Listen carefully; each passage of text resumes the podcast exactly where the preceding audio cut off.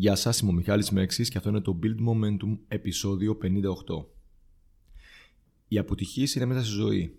Κάποιος θα βρει μια αποτυχία μπροστά του αναπόφευκτα από τη στιγμή που θα προσπαθήσει να πετύχει κάτι το οποίο είναι σημαντικό για αυτόν και έχει κάποια δυσκολία. Τώρα, όταν λέω αποτυχία, μπορεί στο μυαλό κάποιου να έρχεται έτσι ένα φοβερό φιάσκο, το οποίο να είναι και ντροπιαστικό προς το άτομο που απέτυχε και γενικότερα μπορεί με τη λέξη αποτυχία να έρχονται φοβερά απογοητευτικές και εξευτελιστικές ε, θα έλεγα εικόνες στο μυαλό που ίσως έχουν αποτυπωθεί έτσι και από την υπερβολή ή την τραγικοποίηση που δίνουν στη λέξη οι ταινίες ή τα social media. Εν πάση περιπτώσει, όχι, δεν μιλάω για μια τραγικά υπερβολική αντίληψη αποτυχίας, αλλά για όλες αυτές τις φορές που ο συγκεκριμένος στόχος που έχει τεθεί από κάποιον, το συγκεκριμένο deadline για αυτόν τον στόχο, δεν επιτεύχθηκε.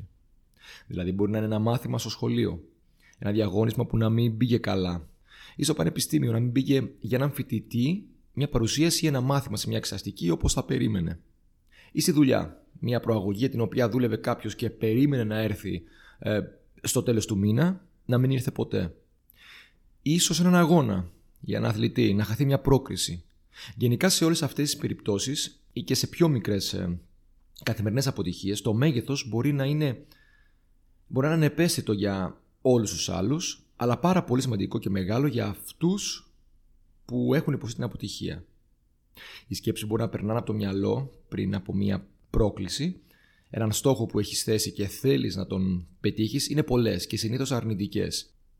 Και τι σημαίνει να είναι ένας στόχος δύσκολος, να είναι πρόκληση. Σημαίνει ότι για να τον πετύχεις θα πρέπει να βγεις έξω από τα όρια του comfort zone σου. Και τι συνεπάγεται αυτό, ότι οι καταστάσεις που θα κληθείς να αντιμετωπίσεις και, και να βιώσεις την προσπάθειά σου να πετύχεις δεν θα είναι οικίες, δεν θα είναι ελεγχόμενες. Και αυτό αυτομάτως ε, σημαίνει αμφιβολίες. Τι θα γίνει αν τα πάω χάλια, αν ε, γίνω περίγελος, αν δουλέψω τόσο σκληρά και στο τέλος δεν καταφέρω τίποτα; Τι θα γίνει αν κάνω οτιδήποτε περνάει από το χέρι μου και παρόλα αυτά αποτύχω; Οπότε λογικό να μας τρομάζει η αποτυχία και ίσως να αποφεύγουμε οτιδήποτε σημαίνει μια πιθανή αποτυχία γιατί οι πιθανότητες πάντα υπάρχουν. Είναι εκεί και περιμένουν να σε εκπλήξουν από τη στιγμή που θα αποφασίσεις να εμπλακείς. Άρα τι κάνεις γι' αυτό. Μένεις αμέτωχος. Δεν ξεκινάς καν να κυνηγήσεις τους στόχους και τα όνειρά σου. Όχι βέβαια. Το πρώτο βήμα είναι να αναθεωρήσεις τι σημαίνει η λέξη αποτυχία για εσένα. Αν σημαίνει τραγικές καταστάσεις των ε, φοβερών φιάσκων που μπορεί να δούμε σε ταινίες ή αυτό που μας παρουσιάζουν τα social media για να μας ερεθίσουν συναισθηματικά, τότε θα πρέπει να καταλάβεις ότι δεν είναι αυτή η εννοία της. Μια αποτυχία δεν σημαίνει ότι κάποιος είναι ανίκανος ή ότι χαρακτηρίζεται ως αποτυχημένος άνθρωπος. Η αποτυχία είναι μια πολύ καλή ευκαιρία να βελτιώσεις τις ικανότητές σου, μια πολύ καλή ευκαιρία να μάθεις από τα λάθη σου και μια πολύ καλή ευκαιρία να γίνεις καλύτερος άνθρωπος. Οπότε το να αλλάξεις τον τρόπο με τον οποίο βλέπεις και αντιλαμβάνεσαι την αποτυχία είναι μια πολύ καλή αρχή. Μια πολύ χαρακτηριστική ιστορία που μπορεί πραγματικά να διαμορφώσει τον τρόπο που κάποιος βλέπει την αποτυχία ή μάλλον μια ιστορία, παράδειγμα, που δείχνει ότι πρακτικά το να αλλάξεις τον τρόπο που βλέπεις την αποτυχία είναι εφικτό, έρχεται από την Σάρα Μπλέικλι, μια δισεκατομμυρίουχο επιχειρηματία. Ποια είναι λοιπόν η ιστορία που λέει η Μπλέικλι; Όταν ήταν μικρό κορίτσι και πήγαινε σχολείο, ο πατέρας της ρωτούσε αυτήν και τον αδερφό της κάθε τέλος της εβδομάδας. Οκ, σε τι αποτύχατε αυτήν την εβδομάδα; Αν η Μπλέικλι και ο αδερφός της αποκρίνονταν σε τίποτα, τότε ο πατέρας θα φαινόταν φανερά απογοητευμένος και θα τους απαντούσε Άρα δεν προσπαθήσατε κάτι αρκετά δύσκολο. Οπότε η μικρή κάθε εβδομάδα για να μην βλέπει τον πατέρα της να στενοχωριέται με την απάντησή της, επέλεγε να δέχεται προκλήσεις και να προσπαθεί να τις πετύχει και αν αυτό διοικούσε σε μια αποτυχία, τότε θα έτρεχε σπίτι να το πει στον πατέρα της. Και αυτός με τη σειρά του θα της έλεγε Μπράβο. Αυτό σημαίνει ότι πίεσες τον εαυτό σου να γίνει καλύτερη.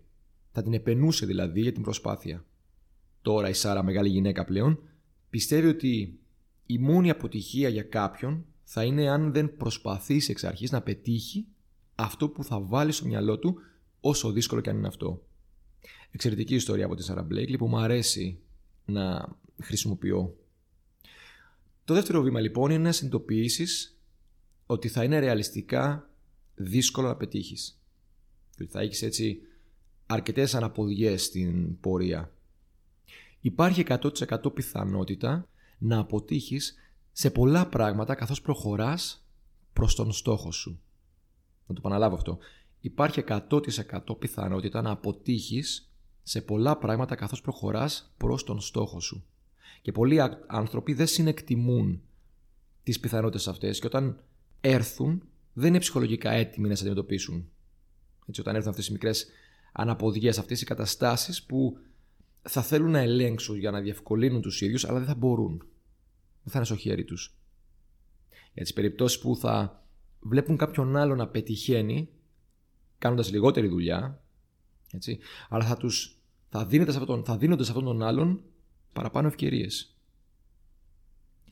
Οπότε πολλοί αμελούν να υπολογίσουν όλες τις δυσκολίες και να οχυρωθούν συναισθηματικά και αυτό έχει ως αποτέλεσμα στην πρώτη δυσκολία να τα παρατάνε. Μην ξεχνάς ότι όλοι οι επιτυχημένοι άνθρωποι έχουν αποτύχει ξανά και ξανά. Και όλες οι ασκούν κριτική δεν βρίσκονται ούτε στο δικό σου παιχνίδι, ούτε μέσα στο μυαλό σου, ούτε στον αγώνα τον οποίο δίνεις. Οπότε σκέψου ότι από τη στιγμή που αποφασίζεις να κυνηγήσεις τους στόχους σου και τα όνειρά σου, θα πρέπει να είσαι έτοιμος να συναντήσεις δυσκολίες και μικρές αποτυχίες. Να μάθεις από αυτές και όσο πιο πολύ προχωράς, τόσο πιο δύσκολο θα γίνεται. Αλλά η μαγεία είναι στη διαδρομή. Αυτή είναι που σε κάνει πιο ικανό και δυνατό άνθρωπο. Τέλος, το τρίτο βήμα είναι να αναπτύξεις την ικανότητα του να μαθαίνεις από την αποτυχία. Καταρχάς, η βιβλιογραφία υποστηρίζει ότι η αποτυχία είναι σημαντική στη μάθηση. Η διαδικασία της μάθησης είναι μια σειρά από πειραματισμούς διαφόρων σενάριων και πιθανότητων με αλλεπάλληλες αποτυχίες που μέσα από αυτές εν τέλει κάποιος θα ακολουθήσει τον πιο αποδοτικό δρόμο. Οπότε στην ουσία κανείς δεν ξέρει εξ αρχής πώς να συμπεριφερθεί για να πετύχει ένα αποτέλεσμα ή για να αποκτήσει γνώση. Ουσιαστικά η πλειονότητα των γνώσεων που παίρνουμε τώρα και των μεθόδων που κινούμαστε είναι αποτέλεσμα πειραματισμών, λαθών, λαθασμένων κινήσεων που έκαναν άλλοι πριν από εμάς και μας παρέχουν τώρα μία γνώση, μία μέθοδο. Συνεπώς, πώς μπορεί να πει κάποιος ότι η αποτυχία δεν είναι κομμάτι της μάθησης; Οτιδήποτε κάνει σωστά είναι συνέπεια της λάθος προσέγγισης που έχεις δοκιμάσει παλιότερα. Εσύ ο ίδιος, η ίδια ή κάποιος άλλος. Το μυστικό όμως δεν είναι να εστιάσεις στο λάθος.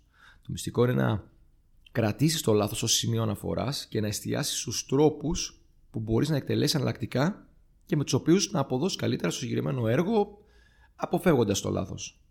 Άρα, είναι σημαντικό να κατανοήσεις ότι τα λάθη και η αποτυχία είναι κομμάτι της βελτίωσης και ότι η δημιουργία ωφέλιμων συμπεριφορών ή γνώσεων έρχεται με την εστίαση στους τρόπους αποφυγής του λάθους και όχι με την εστίαση στο ίδιο το λάθος. Οπότε επαναλαμβάνω. Τρία βήματα για να ανταποκριθείς καλύτερα στην αποτυχία. 1. Να αναθεωρήσει το τι σημαίνει η λέξη αποτυχία για εσένα. 2. Να συνειδητοποιήσεις τις δυσκολίες που θα αντιμετωπίσεις και την αναπόφευκτη ύπαρξη της αποτυχίας κατά την προσπάθειά σου. 3. Να μαθαίνεις από τα λάθη και την αποτυχία και να βελτιώνεσαι. Και θα κλείσω με μία ερώτηση για να μπει σε σκέψεις. Ποιες είναι οι πρόσφατες αποτυχίες σου που έμαθες από αυτές και ποιες είναι οι κινήσεις που έκανες ώστε να τις ε, διορθώσεις και να φτάσεις σε ένα καλύτερο αποτέλεσμα; Αυτό το σημερινό επεισόδιο ελπίζω να είχε κάτι να σας δώσει. Ε, ακολουθήστε με στο Instagram αν θέλετε Mike κάτω παύλα Μέξης. Κάντε subscribe για να ενημερώνεστε για κάθε νέο επεισόδιο και τα λέμε την επόμενη φορά.